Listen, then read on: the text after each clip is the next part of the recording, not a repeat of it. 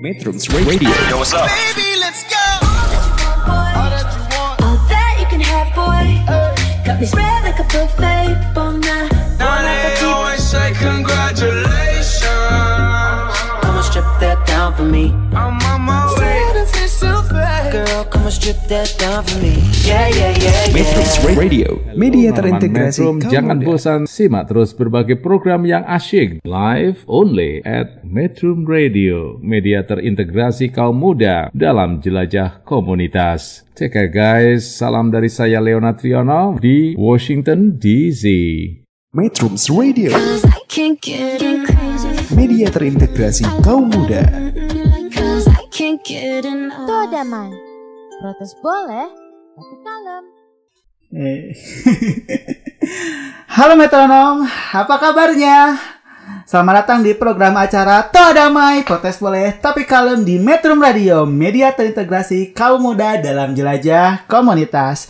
Ini Toa Damai adalah sebuah platform yang diciptakan oleh anak muda untuk menyuarakan damai. Terima kasih untuk metronom yang mendengarkan program acara Toa Damai melalui aplikasi Metrum Radio. Satu aplikasi menjelajah berbagai platform yang bisa diunduh di Play Store. Terima kasih juga kepada metronom yang mendengarkan lewat web Metrum Radio www.metrum.co.id. Terima kasih juga kepada metronom yang telah mendengarkan aplikasi lain seperti Radio Garden, Radio Box, Radionet, Replalio, atau aplikasi lainnya dengan kata kunci Metrum Radio. Kamu mendengarkan episode 3 dengan topik memulai hidup sebagai pembaca bersama Agus Saifullah. Episode ini disponsori oleh Wens Cookies. Buat teman-teman metronom nih yang masih bingung nih mau bikin kue lebaran gimana atau lagi mager nih pengen bikinin kue buat buka nanti. So, metronom bisa langsung pesen kue-kuenya ke Wens Cookies. Apa aja nih kuenya? Ada kue keju Wisman, kue nastar, kue coklat medek, kue sagu, kue putri salju, dan masih banyak lagi. Aduh metronom, aku kayaknya mau ngegodin aja nih. Eh, ya boleh nggak boleh. Jangan ngegodin ya. Jadi kalau mau pe- pesan buat buka puasa atau mau buka pesan juga buat lebaran.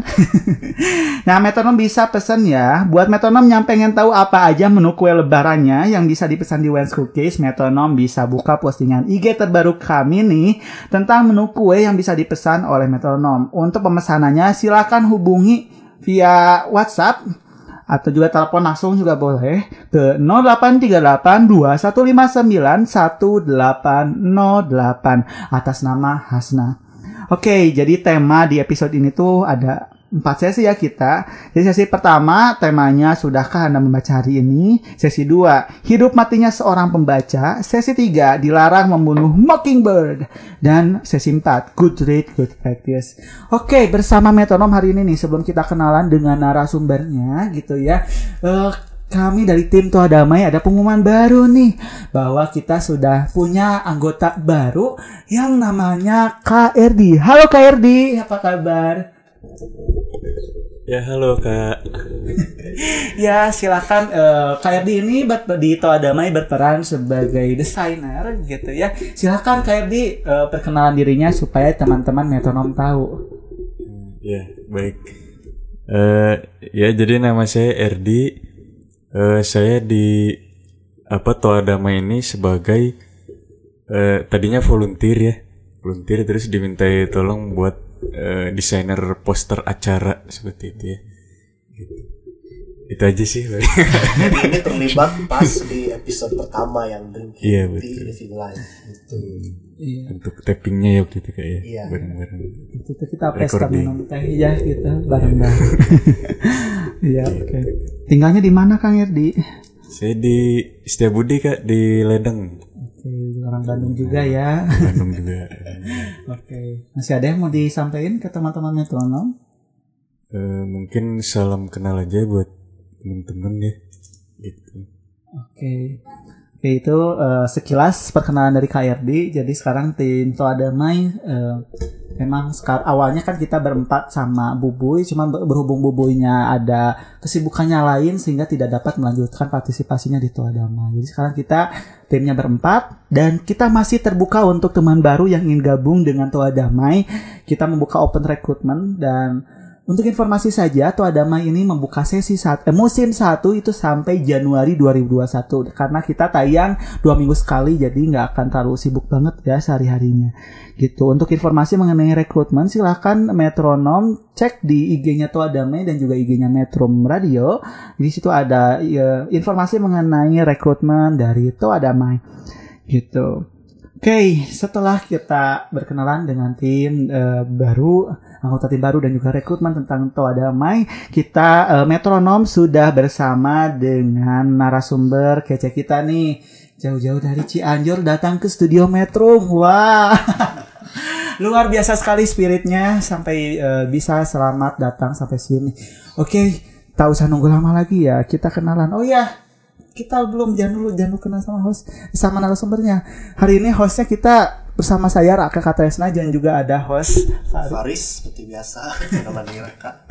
Oke, jadi di sini kita ada berempat ya. Ada saya Raka, ada Kak Faris, Kayri dan juga narasumbernya Kang Agus. Oke, kita langsung aja ya.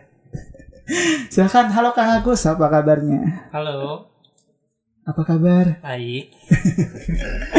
Oke, boleh perkenalan dulu nih pada metronom Kang Agus, Kang Agus teh saha gitu kenapa bisa sampai ada di sini gitu ya sama metronom. Oke.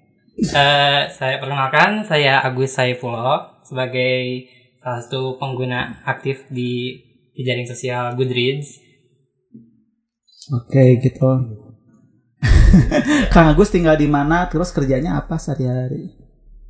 Eh, masih mahasiswa ini. Kok kayaknya sih Kayaknya sih. masih masih belum jelas kapan lulus. Harusnya udah beres gitu. Oh iya. Jadi eh, mungkin sedikit info aja buat metronom. Jadi Kang Agus ini sedang mengupayakan untuk melanjutkan kembali studinya di S1 ya. Di mana di Korea ya terakhir kabarnya. Insya Allah. Oke.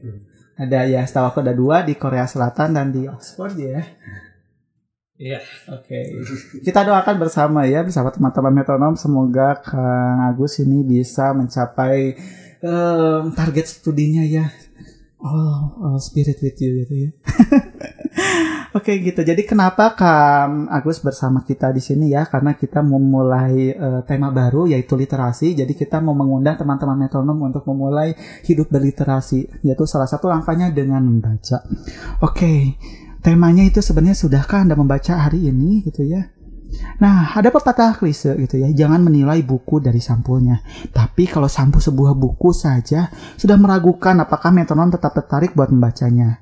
Nah, agar kita tidak terkecoh oleh sampulnya, bingung gitu, tapi juga penasaran gitu. Ada baiknya kita cek dulu review atau resensi bukunya.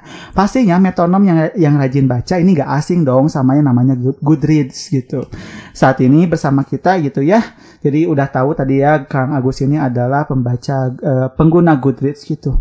Nah, Kang Agus gimana nih tolong ceritain nih gimana tentang Goodreads dan kegiatannya tuh gimana aja sih gitu di jaringnya. Oke, eh, Goodreads, Goodreads sendiri sebenarnya eh, tidak jauh berbeda dengan kebanyakan media sosial yang lainnya. Hanya eh, dia lebih fokus ke buku, untuk buku. Eh, sama seperti kayak ada eh, konten eh, apa fitur teman, fitur untuk saling berkomentar, fitur untuk saling apa nge-like kayak gitu dan tapi eh, di sini kita juga bisa eh, kayak nge-rating buku, nge-review buku dan saling berinteraksi dengan pengguna lainnya dengan pengguna lainnya. Eh, tapi saya rasa fungsi utamanya sendiri lebih ke untuk nge-track gitu buku apa aja sih yang pernah kita baca. Karena dari bisa banyak takutnya kita lupa kita bisa eh, kayak eh, publish eh, kayak rating tuh di Goodreads oh jadi kita udah pernah baca buku ini gitu. Oke, seperti dalam pemaparan sebelumnya menarik banget ya, bisa merating, bisa mereview. Good- Goodreads ini juga membantu para pembaca untuk saling bertukar informasi tentang buku apa saja yang sedang dibaca oleh teman-temannya gitu ya. Nah, karena itu kita juga mau sedikit sharing nih, buku apa sih yang sedang kami baca masing-masing dari kita, Raka, aku dan Kang Erdi atau Mas Agus ya gitu. Kalau dari aku sih eh, lagi mengulang kembali untuk yang kelima kalinya buku What is Philosophy oleh Gilles Deleuze dan Felix Guattari Tuh, susah banget lima kali aja nggak cukup sebetulnya Aku baru aja sekali nggak bisa tidur baca itu. Oke, sekarang aku lagi baca kalau Raka ya, Raka lagi baca. Udah beres sebenarnya jadi belum tahu mau baca apa lagi. Baru beres baca Silmarillion dari J.R. Tolkien. Kalau kayak dia nih lagi baca buku apa sekarang? Eh, aku eh, sebetulnya udah agak lama sih.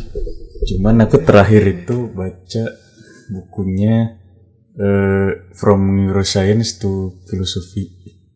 Eh, penulisnya lupa siapa. Nanti dicari lagi.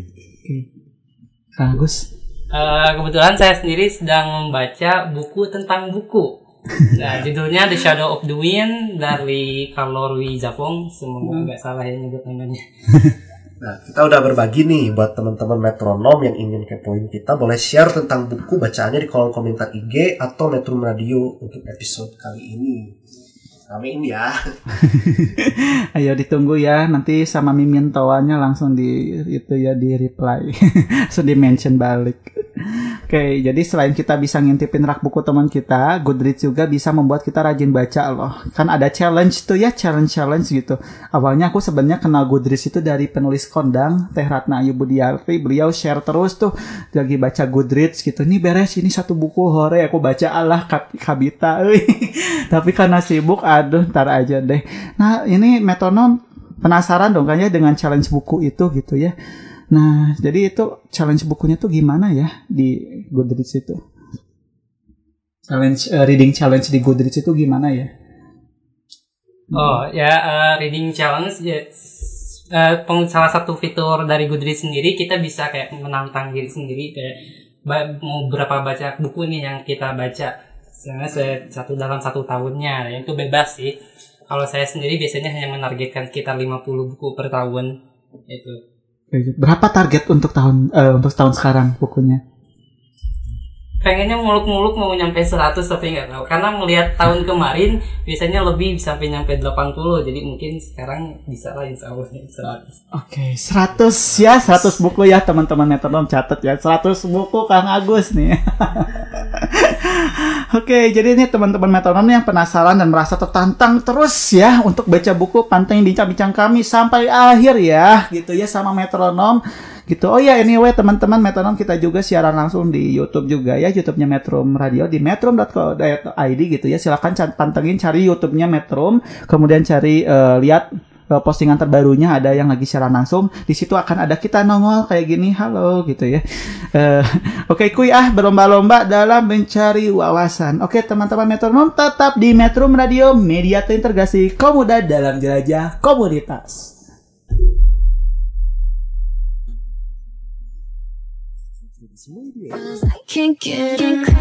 Media terintegrasi kaum muda. Cause I can't get enough.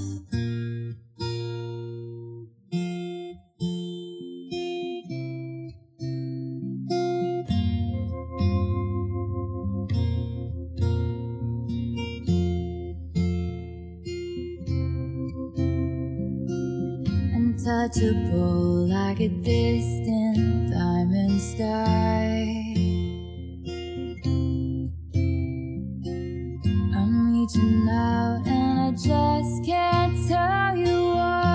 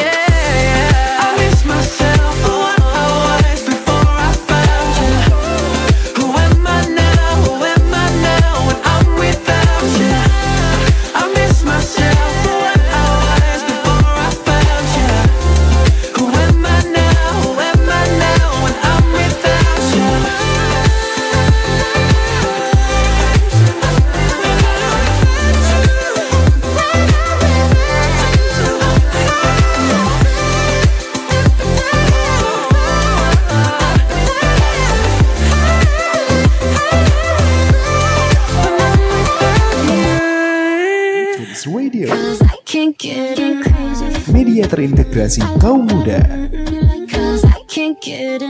Damai. Protes boleh, tapi kalem. Kamu masih mendengarkan program acara Toa Damai di Metro Radio. Oke. Tahu nggak sih metronom kalau membaca itu bisa jadi kecanduan. Tapi sebelum jadi kecanduan atau kebiasaan, sebenarnya membaca itu sendiri soal minat atau kebutuhan. Mengingat konon memba- minat membaca di Indonesia itu rendah. Benar nggak sih, Kang Faris?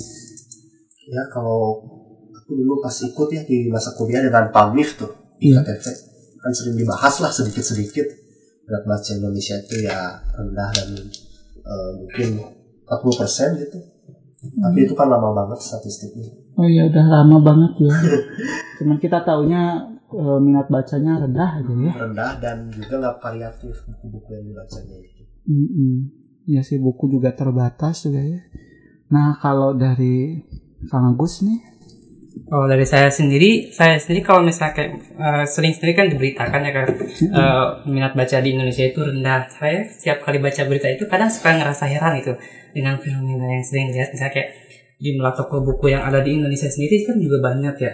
So, Kita nggak pernah merasa kesulitan apalagi di kota besar untuk mencari toko buku dan mereka ada pasti karena ada permintaan kan. Terus eh, kemudian juga dari event-event buku pun juga banyak gitu. Apalagi eh, ketika ada diskon-diskon besar nih kayak di toko buku. Biasanya toko buku itu sampai bersesakan tuh, rame gitu. Sampai orang-orang tuh rela antri panjang demi dapat buku harga miring gitu di Asik. diskon itu.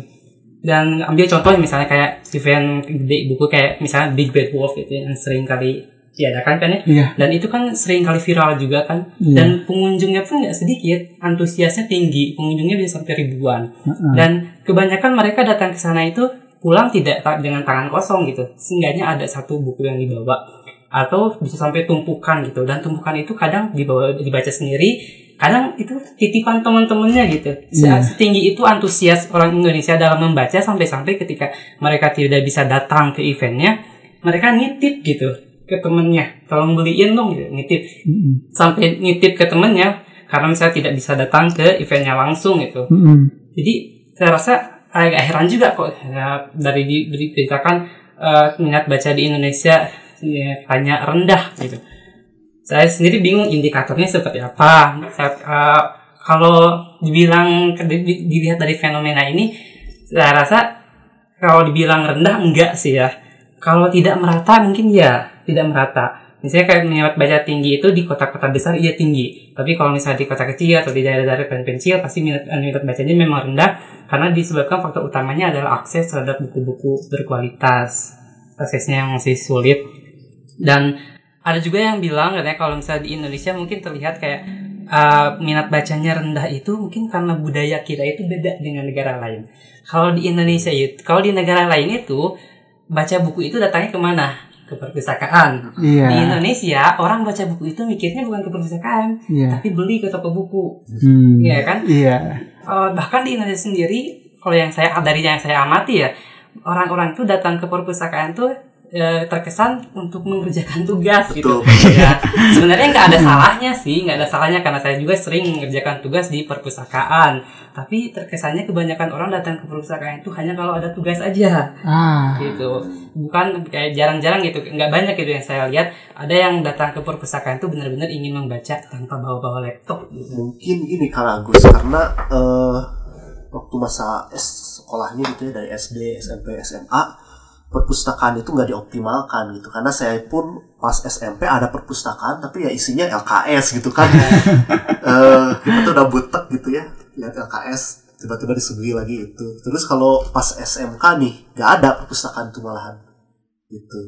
Ya perpustakaannya sendiri mungkin ya mungkin ada alasan juga gitu orang-orang Indonesia ketika ingin membaca lebih memilih membeli buku ke toko buku lebih memilih mengeluarkan uang membeli buku daripada ke perpustakaan mungkin karena satu mager gitu malas Iya. ke perpustakaan karena saya sendiri kadang kalau ke perpustakaan itu cuman kayak minjem doang dibacanya di kosan gitu kedua mungkin karena satu tadi mungkin koleksinya juga masih Iya, belum beragam masih belum mencakup minat baca orang gitu Dan kalau di ini ya komunitas saya dulu di Asas UPI sering disindir sebetulnya guru bahasa Indonesia itu karena mereka kan yang bertanggung jawab buat meningkatkan minat eh, apa anak murid-murid di Indonesia. Di sininya gimana? Nah, pernah ditanyain nggak dulu pas pelajaran bahasa Indonesia eh, suruh nge-review novel atau misalkan baca novel apa? Kayak gitu sih.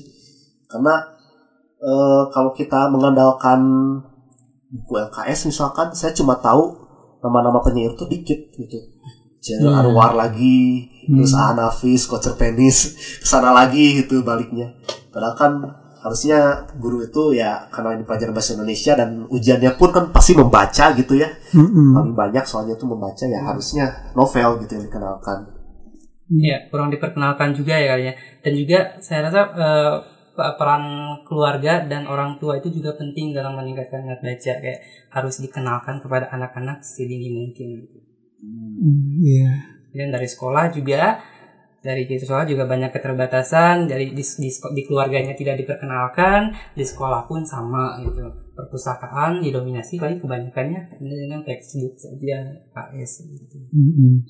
Nah kalau dari Goodreads ini sebenarnya apakah ada datanya gitu statistik membaca gitu dari Indonesia atau dari negara-negara gitu? Setahu saya enggak sih ya. Hmm. Saya sendiri belum menemukan. Kalau setahu saya sih enggak. Kalaupun ada, saya rasa itu tidak bisa mempresentasikan minat baca di Indonesia. Soalnya orang yang pakai Goodreads itu ya orang-orang kebanyakan ya avid reader semua gitu. Orang-orang Oh. yang setahunnya itu bisa sampai puluhan buku. Bahkan saya pernah lihat kayak ada yang sampai 100 200 buku gitu.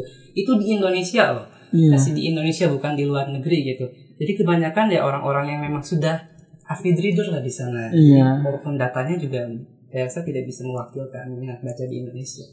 Oh, Walaupun oke. ada.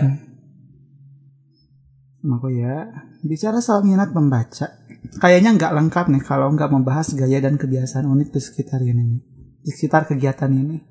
Misalnya nih dari host kita nih Faris, kadang-kadang nih katanya baru bisa fokus membaca buku filsafat yang rumit sambil duduk di angkot, atau malah lebih dulu namatin buku tebal daripada yang tipis-tipis. Bener gak sih? Iya, memang kayak gitu. Iya nih, kalau menurut Kang Agus kebiasaan membaca yang idealnya itu seperti apa?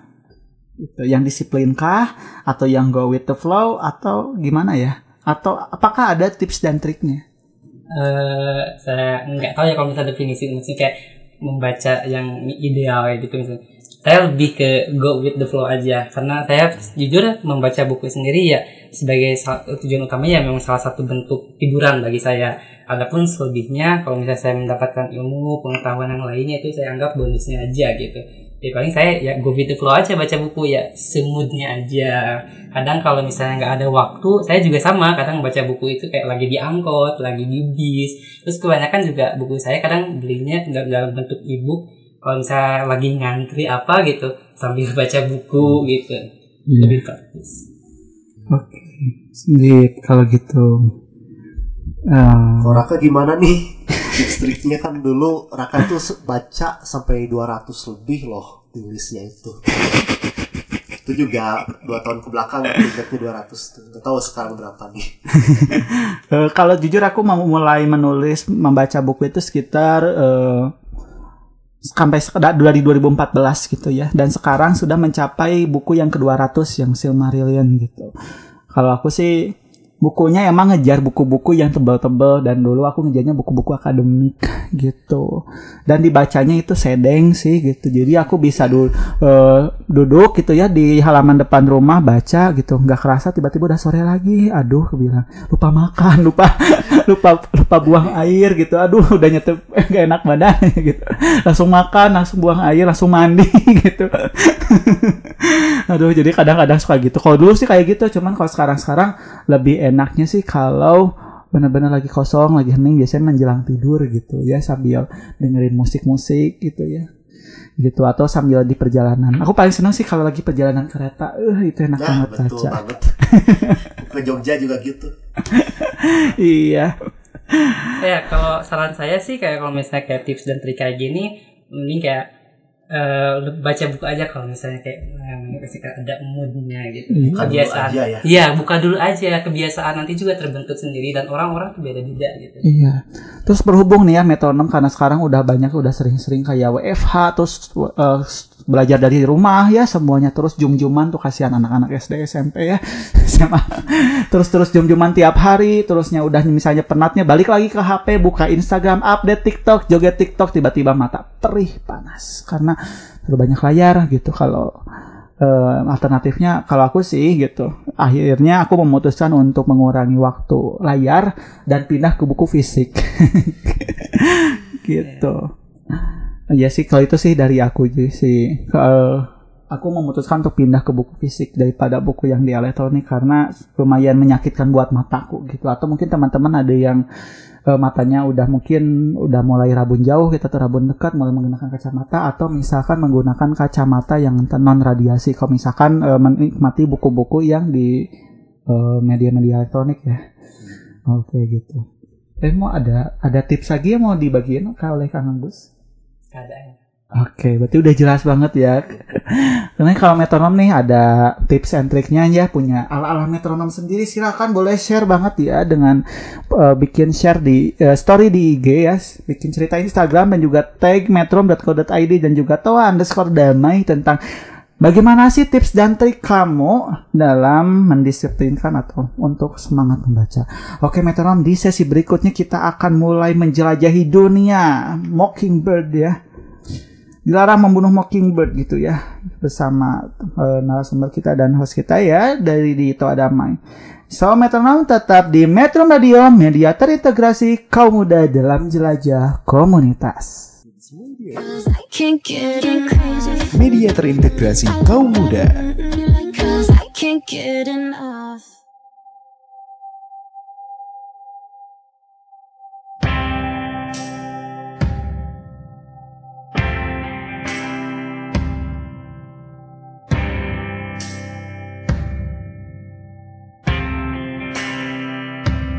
Pack yourself a toothbrush, deep. Pack yourself a favorite blouse. Take a withdrawal slip. Take all of your savings out. Cause if we don't leave this town, we might never make it out. I was not born and drowned. Come on.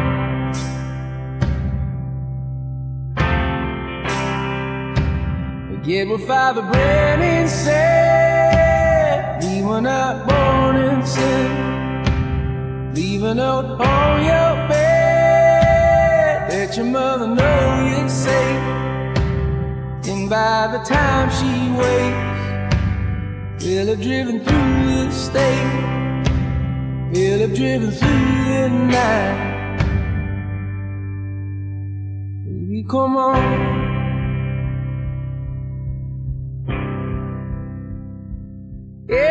sun don't shine on me today. And if the sun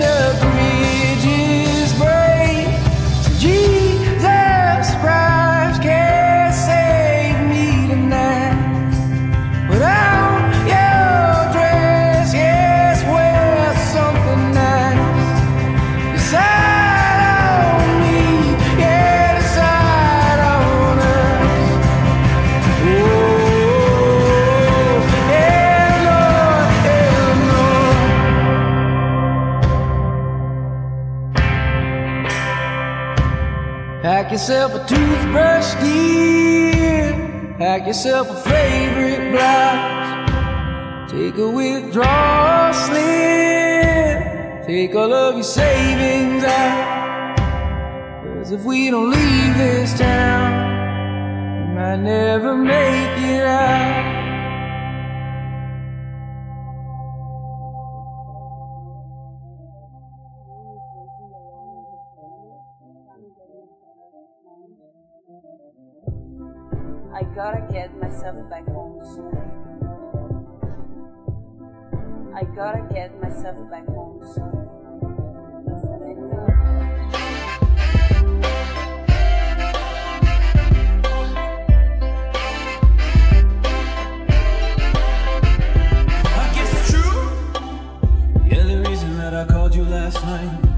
the reason I've been standing on a wire. It's this dream I keep having where I'm begging just to give myself a break.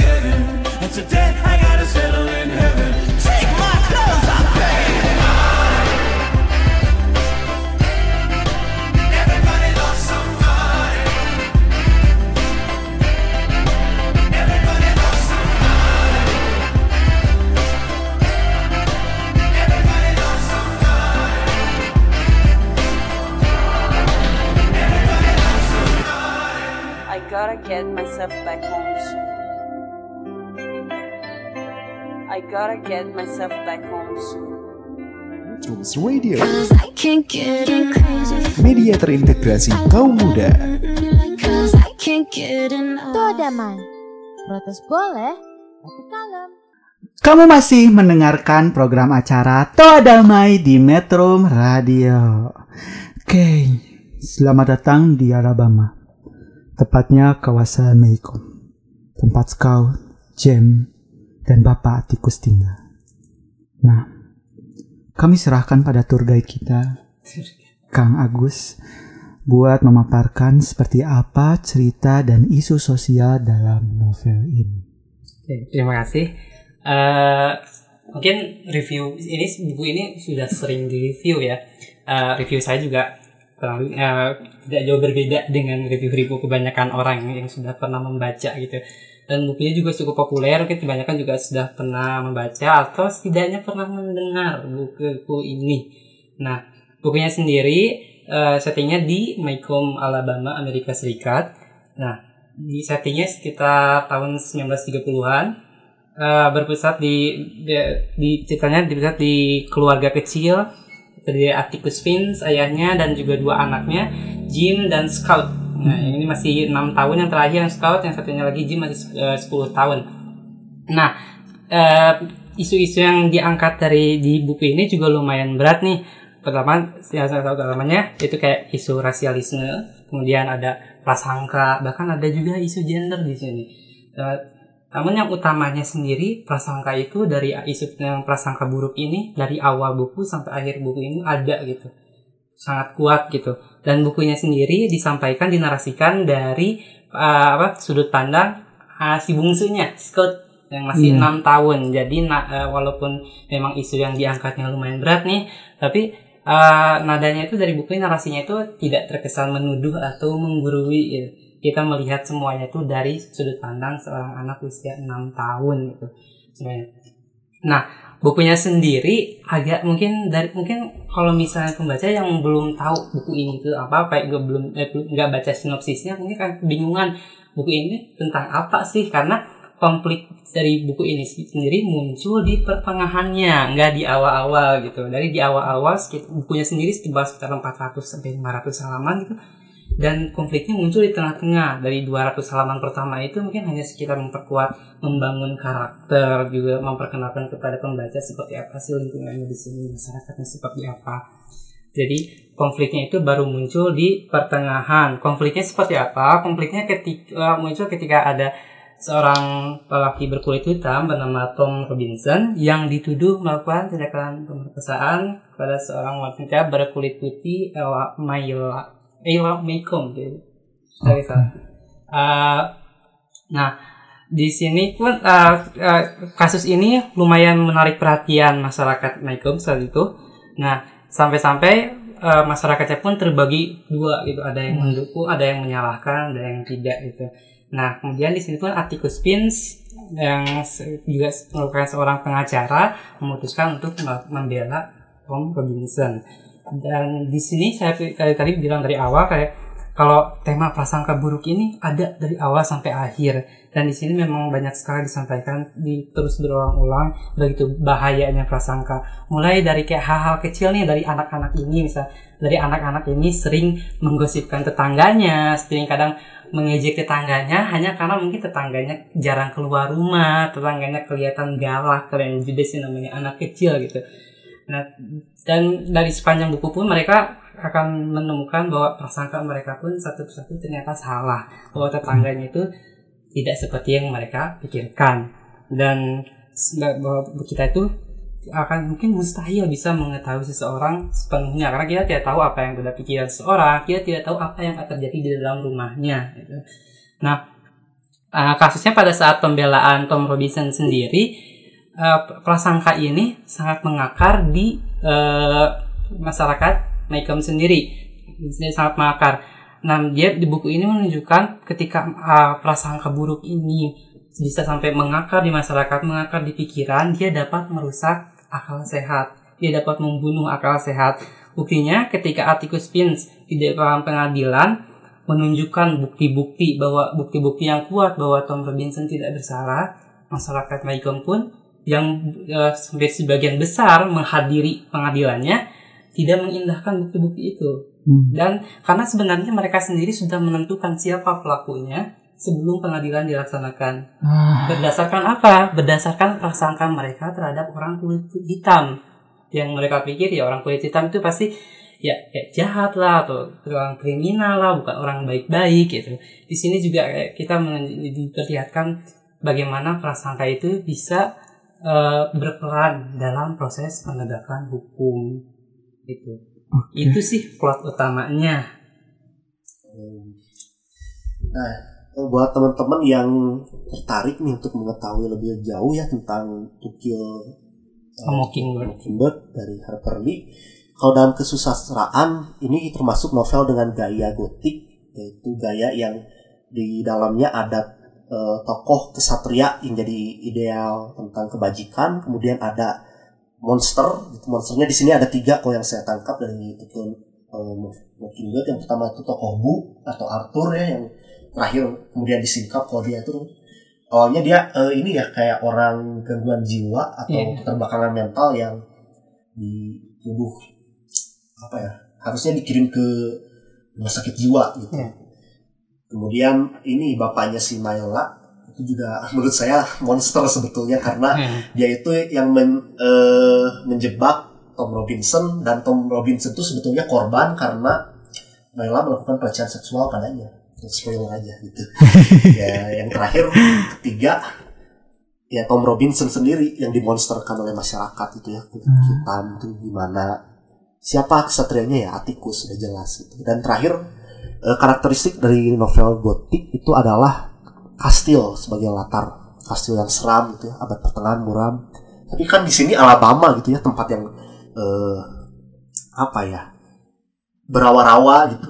Terus di mana kastilnya keborbokan masyarakat itu gitu. Bangunan eh, keluarga kecil eh, keluarga Vince yang yang mau rubuh gitu ya.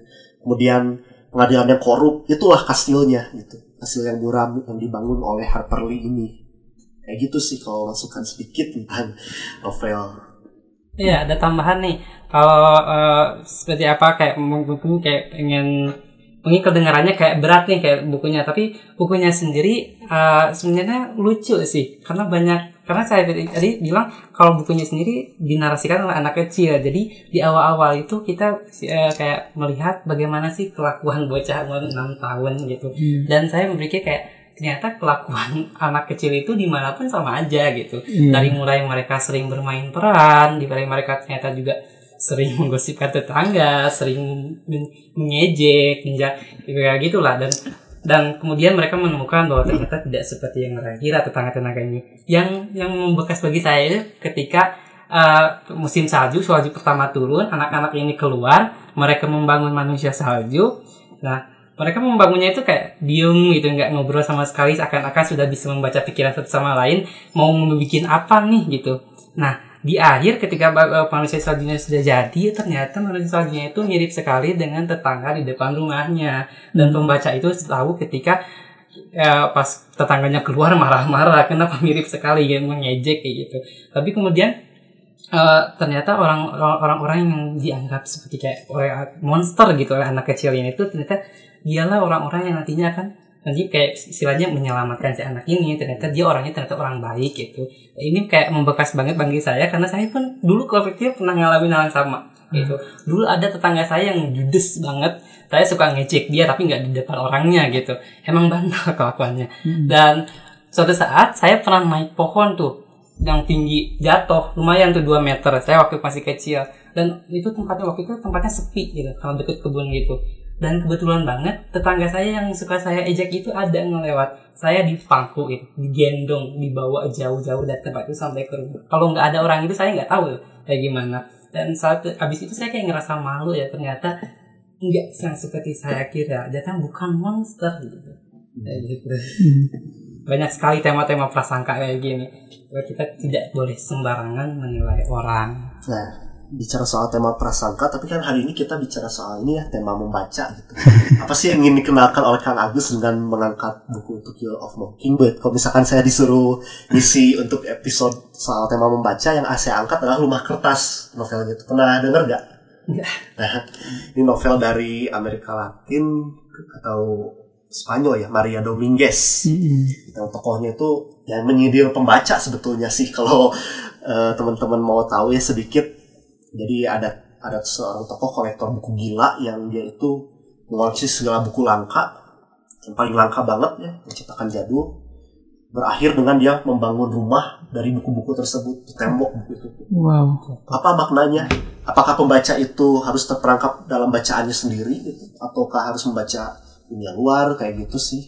Sama jangan terlalu gila membaca karena si tokoh profesor yang dikirimin buku koleksi si itu eh, mati pas tabrakan dia lagi buka buku kayak gitu ada yang mati karena ketiban buku waktu Ya. di perpustakaan gitu sih Ya, mung- mungkin jarang didengar ya, tapi kalau memang kecanduan membaca itu memang ada dan kadang sering tidak dianggap mungkin kayak mungkin tidak dianggap kayak kan yang namanya kecanduan pasti penyakit ya. Ini karena tidak dianggap karena orang-orang bikin membaca buku ya bagus tuh. Ya sebagus apa pun kalau misalnya kecanduan ya pasti jelek gitu.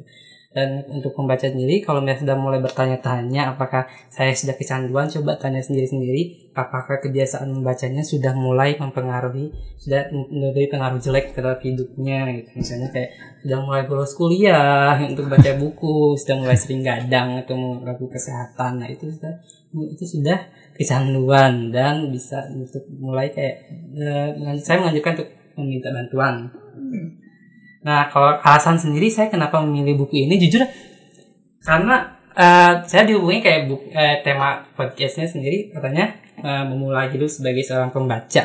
Nah alasan sendiri saya lebih ke personal sebenarnya memilih buku ini.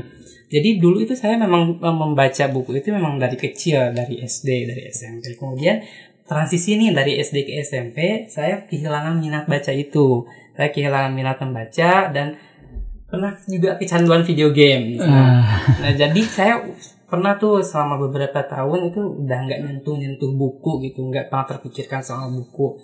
Nah, saya ketika membaca To Kill a Mockingbird itu nggak tahu ini itu adalah buku legendaris, buku dengan yang kayak pesannya tuh banyak gitu kayak pesan-pesannya tuh dan yang isu yang diangkat pun eh, banyak juga dan penting gitu untuk dibahas. Nah, eh, saya pikir awalnya karena ngelihatnya dari judul gitu, ngelihat To Kill a Mockingbird, kayak saya jujur mikir, oh ini kayaknya bukunya kayak kayak kayak buku lima sekawan nih. Di awal-awal pun juga kayak gitu, kayak mem- memecahkan misteri Bu Radley gitu. Saya pikir, oh ini kayak novel detektif anak kecil nih, kayak anak lima sekawan. Nah, tapi ternyata saya kayak menemukan hal yang lebih gitu dari buku itu dan itu ya kayak yang membuat saya membawa ya kayak mengembalikan minat baca saya setelah itu. Bisa dibilang minat baca saya itu terlahir kembali lah setelah saya membaca buku To Kill a Mockingbird. Dan itu itu yang membuat saya berpikir ketika ada teman-teman datang nih kayak nanya gitu Gus kok bisa sih baca buku sebanyak itu? Kok mau sih? Kok emang nggak bosen ya? Emang nggak ngantuk ya? Gitu. Saya pikir kayak dia suka bilang saya nggak bisa nggak nggak suka banyak eh nggak suka baca buku gitu. Saya suka bilang jangan dulu bilang nggak suka baca buku mungkin belum menemukan buku yang sesuai gitu. Sama seperti yang saya alami dulu gitu. Ketika dipertemukan dengan buku yang sesuai pun minat baca saya tumbuh gitu. kemudian saya lebih jadi lebih sering membaca buku setelah membaca buku To Kill a Mockingbird. Jadi perjalanan membaca buku saya bisa bilang dimulai dari situ lagi tuh dari To Kill a Mockingbird. Karena lebih personal sih alasannya. Karena kalau bisa ditanya nih buku favoritnya apa yang pertama muncul di kepala bukan To Kill a Mockingbird ada buku lain. Tapi memang buku inilah yang membuat saya mengembalikan yang mengembalikan minat baca saya itu kayak yang, membuat saya kayak ngasih tahu ke temen nih jangan dulu bilang gak suka baca buku. Belum nemu buku yang cocok aja. Nah, Kalau dari aku sih, tadi Faris sudah cerita ya dari buku itu ya Rumah Kertas. Kalau aku sih tumbuh minat baca tuh setelah baca bukunya Anak Desa. Itu waktu aku SD. Dan itu ceritanya tentang prasangka dan juga perbedaan kelas terutama dalam belajar antara eh, pribumi dan juga orang priai Belanda gitu ya. Jadi ya itu sih temanya kalau dari aku ya. Oke, jadi balik lagi ya ke tadi Cukio Mockingbird.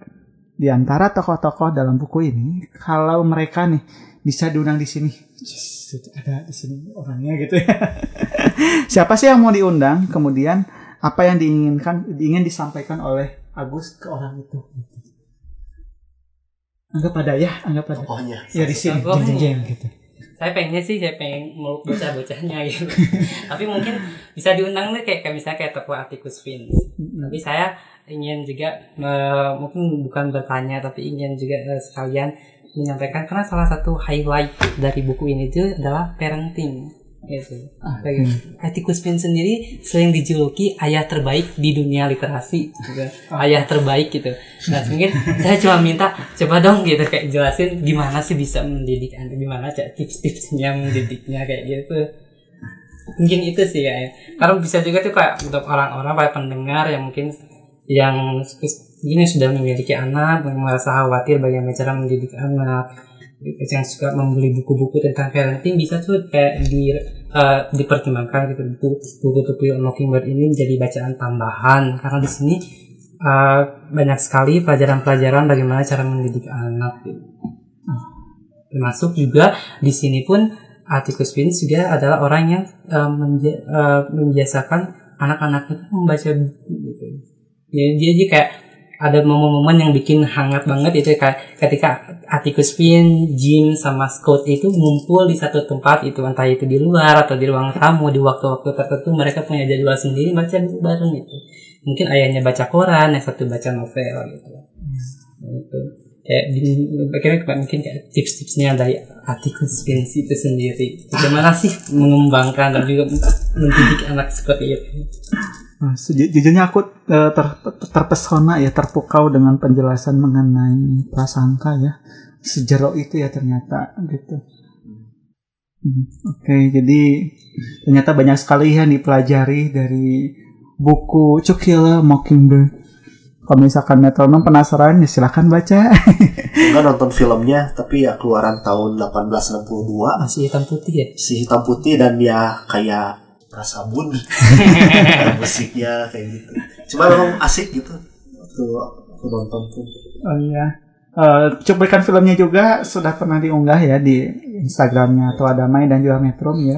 Jadi itu kalau mis kalau pengen penasaran pengen baca juga, oke silahkan cari ke toko buku-buku atau di perpustakaan ya. Gitu. Perpustakaan kalau aku rekomendasinya Bapus Sibda ya yang paling komplit. gitu. Oke ya teman-teman metronom, kalau penasaran silahkan langsung jadwalkan diri sendiri mau ke perpustakaan atau mau beli buku ataupun nonton filmnya. Oke teman-teman metronom tetap di Metrum Radio, media terintegrasi kaum muda dalam jelajah komunitas. Media terintegrasi kaum muda.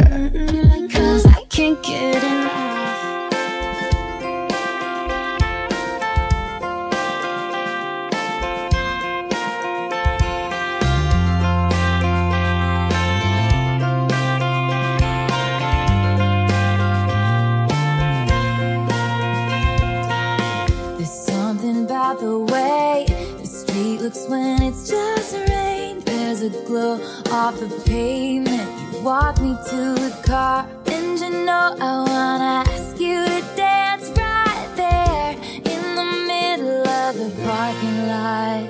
Yeah. Oh yeah. We're driving down the road. I wonder if you so hard not to get caught up now. But you're just so cool. Run your hands through your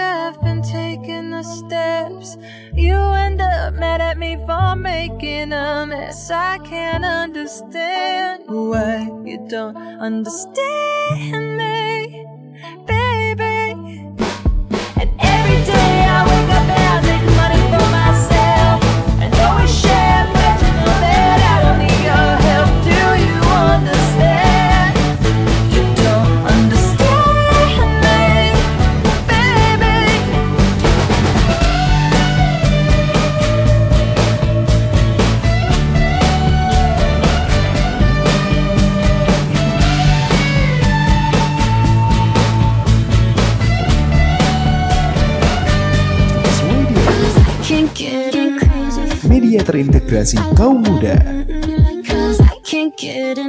Damai. Protes boleh, tapi kalem. Kamu masih mendengarkan program acara Toa Damai di Metro Radio. Oke, masuk ke sesi 4 kita hari ini Ya, bertopik Goodreads dan Good Practice. Di bagian pertama kita akan refleksi dari Toa Damai untuk praktik baik di komunitas dan menghadapi budaya beracun. So, kenapa kita mulai dari literasi? Oke, kalau dari ini ya yang kita bincang-bincang kita tadi, yang aku tangkap yang paling penting untuk eh, teman-teman metronom adalah prasangka sama parenting tadi. Kenapa? Karena parenting kan awal kita eh, masuk ke masyarakat gitu ya. Dan kalau misalkan dari parentingnya aja nggak beres, di masyarakat mungkin kelakuannya eh, ada kalau tetangga mungkin akan kira ini anaknya siapa sih? Kayak gitu? Gitu ya bandel. Tapi kalau dari To Kill Mockingbird sendiri apa sih parenting yang eh, saya tangkap? Kenapa Atikus membiarkan anaknya memanggil Atikus bukan bapak gitu? Kan itu menarik banget. Kalau anggapan orang kamu panggil eh, ayah atau papa gitu ya dengan namanya langsung karena nggak sopan gitu. Tapi justru mereka dengan nggak dikenalkan hierarki anak ayah bisa lebih respect loh daripada ya, teman-teman yang eh, manggil ayah tapi eh, manggil temannya sendiri nama ayahnya gitu kan. Buat nyindir kan dulu anak-anak suka gitu ya manggil ayah nama ayahnya buat nyindir kalau zaman saya SMP itu palingnya yang pertama. Yang kedua tentang prasangka tadi. Eh, kalau dari novel yang saya tangkap adalah barangkali jiwa kesatriaan itu harus didefinisikan kembali buat masa sekarang gitu. Kesatriaan yang seperti apa yang membela masyarakatnya dari ya prasangka dari dan melindungi anak-anaknya dari prasangka masyarakat. Karena Atikus kan dia strict gitu ya eh, buat atau mengajari anak-anaknya sendiri buat eh, nggak terjerumus ke masyarakat yang udah beracun yang ya tadi gitu ya eh, kastil seram yang ya muram lah keadaannya kayak gitu dan kalau dari film saya tangkap Atikus itu nggak pernah menghukum anak-anaknya loh meskipun Iya. mereka bandel nggak kayak stereo- stereotip ayah Amerika yang bakal mencambuk pantat anaknya pakai ikat pinggang gitu ya biasanya Hmm. kalau saya lihat di literatur dari komentar di YouTube gitu sih refleksi dariku Oke. Nah, untuk lanjut ke bagian berikutnya, ada challenge nih dari Kang Agus buat metronom. Challenge apa nih Kang? Challenge-nya eh, mungkin untuk membiasa eh, buat- buat para pendengar mulai membiasakan untuk untuk meningkatkan eh, apa minat membaca. Saya kayak ingin men-challenge para pendengar untuk mulai nih nargetin berapa baca buku yang mau dibaca tahun ini. Sekarang udah April nih, berarti masih ada berapa bulan lagi? 8 bulan lagi. Eh kayaknya 12 atau sampai 20 buku coba dulu deh 12 atau 12 gitu. Keburu deh nggak tuh 8 bulan. Berapa buku udah kira-kira dalam satu bulan gitu. Kayaknya mungkin dua buku dalam sebulan juga atau bisa deh kayaknya. Iya bisa banget sih. Banget 12 sampai 15 deh kayaknya kayak gitu dulu gitu. Wow, oke jadi berapa? Oh iya, sebentar lagi eh, mungkin untuk biar supaya kayak memberikan pengalaman membaca yang berbeda di Goodreads sendiri komunitasnya lebih aktif di media sosial kayak Instagram dan Twitter bukan di platform Goodreads-nya. Eh, jadi eh, mereka lebih aktif di Good- di apa di Instagram. Di sana juga ada suka kayak event-event kayak misalnya kayak eh, kita ngirim review nih ke ke apa ke akun Goodreads di Instagram. Dan nanti dikasih kayak ada kayak ada pemenangnya siapa yang memberikan review terbaik gitu. Jadi kayak memberikan pengalaman yang berbeda dalam saat membaca buku juga kayak ada teman juga gitu saling berinteraksi dengan para pembaca yang lainnya di sosial media di Twitter sama Instagram pun ada Goodreads Indonesia Oke. Jadi itu ya informasi mengenai challenge dari Kang Agus dan juga mengenai Goodreads Indonesia. Jadi misalkan teman-teman merasa kesepian nih ya, baru bikin Goodreads, aduh orang kesepian, eh teman yang ajak ngechat, diajak di chat tapi nggak dibaca-baca. Coba langsung ngajeleng ke Instagram, kemudian buka Goodreads Indonesia gitu ya, langsung si eh, ya di chat aja eh, DM gitu ya, DM cantik miminnya di sana gitu ya. Oke, aku baru bergabung gitu Goodreads, mohon bantuannya kakak gitu. Jadi aku juga shout out juga ya mungkin ke pendengar metronom yang juga mengelola Goodreads Indonesia gitu ya. Jadi saya sampaikan salam kenal gitu. Oke, eh, untuk teman-teman metronomnya juga suka baca juga, boleh banget untuk share juga ya IG baca, eh, buku bacaan teman-teman dengan posting ke IG dan juga tag teman-teman kalian yang yang pengen kalian mention gitu. Ya orang udah buka udah mulai baca buku ya kamu geng ngiringan atau iya atau beb gitu. Jadikan aja gitu ya membaca gitu. Kalau mau ngetag sana wah wah babaturan orang mah gitu ya. Ya di chat aja, tag aja metrum gitu ya metrum oke pasti mimin tawanya yang cantik akan eh, membalas gitu ya. Yang gak kan yang cantik yang kaset gitu ya Oke, selain buat review, melihat buku-buku yang dibaca orang lain dan menyediakan tantangan buat pembaca, Goodreads juga gudangnya kutipan-kutipan berkesan. Nah, seperti biasa nih di penghujung siaran, kita akan membacakan kutipan buat direnungkan bersama. Di sini, masing-masing dari kami akan membaca salah satu kutipannya. Yuk orang gambreng heula ya. kan ada tiga. Yuk mulai. Om pimpah layung gambreng. Eh gini ya, ulangi lagi. Om Pimpal Layung Gambreng. Oke, Faris pertama. Sebelum aku mampu hidup bersama orang lain, aku harus hidup dengan diriku sendiri. Suatu hal yang tak bisa tunduk pada mayoritas adalah nurani seseorang. Oke, yang kedua. Ya, Sultan. Iya. Ya. Siap. Ya. Oke. Siapa dulu? Aku dulu. Oke. Aku ingin kau melihat keberanian sejati. Alih-alih mendapat konsep bahwa keberanian selalu identik dengan lelaki bersenapan. Keberanian adalah saat kau tahu kau adalah kalah sebelum memulai. Tetapi kau tetap memulai dan kau merampungkannya. Apa pun yang terjadi. Ya, yang kelas ketiga nah kau tidak akan pernah bisa memahami seseorang hingga kau melihat segala sesuatu dari sudut pandangnya hingga, hingga kau menyusup ke balik kulitnya dan menjalani hidup dengan caranya Oke, itulah tiga kutipan terbaik yang eh, yang kami sampaikan untuk metronom gitu ya dan tadi kita sudah bersama di empat sesi bersama ya. Jadi kita udah bahas apa aja ya? Coba kita recap. Dan di pertama kita bahas temanya eh, sudahkah Anda membaca hari ini? Di sesi 2 hidup matinya seorang pembaca. Sesi 3 dilarang membunuh Mockingbird dan sesi 4 saat ini good read good practice. Nah, sebelum menutup eh, episode 3 hari ini. Apa sih pesan-pesan gitu dari Kang Agus untuk metronom? Oke, silakan. apa ya Ya, pesan dan kesannya untuk metronom dari Kang Agus. kesan mungkin ya Iya. Uh, kalau kesan saya jujur senang banget di sini kayak uh, suasananya pun nyaman gitu enak banget di sini betah ya rasanya kalau lama-lama nggak kerasa ternyata udah mau beres gitu Kita sudah mau sejam setengah. Hmm, nggak kerasa banget Oke. Baik itu aja ya. Ada lagi? Nggak ada Oke.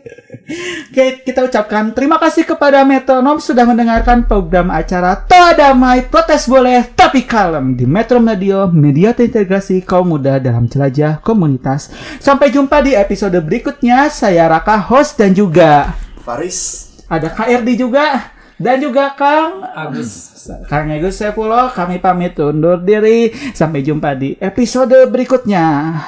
Sampai jumpa. Dadah. Sampai jumpa metronom. Metrums Radio. Yo, what's up? Baby, let's go. All that you can have, boy.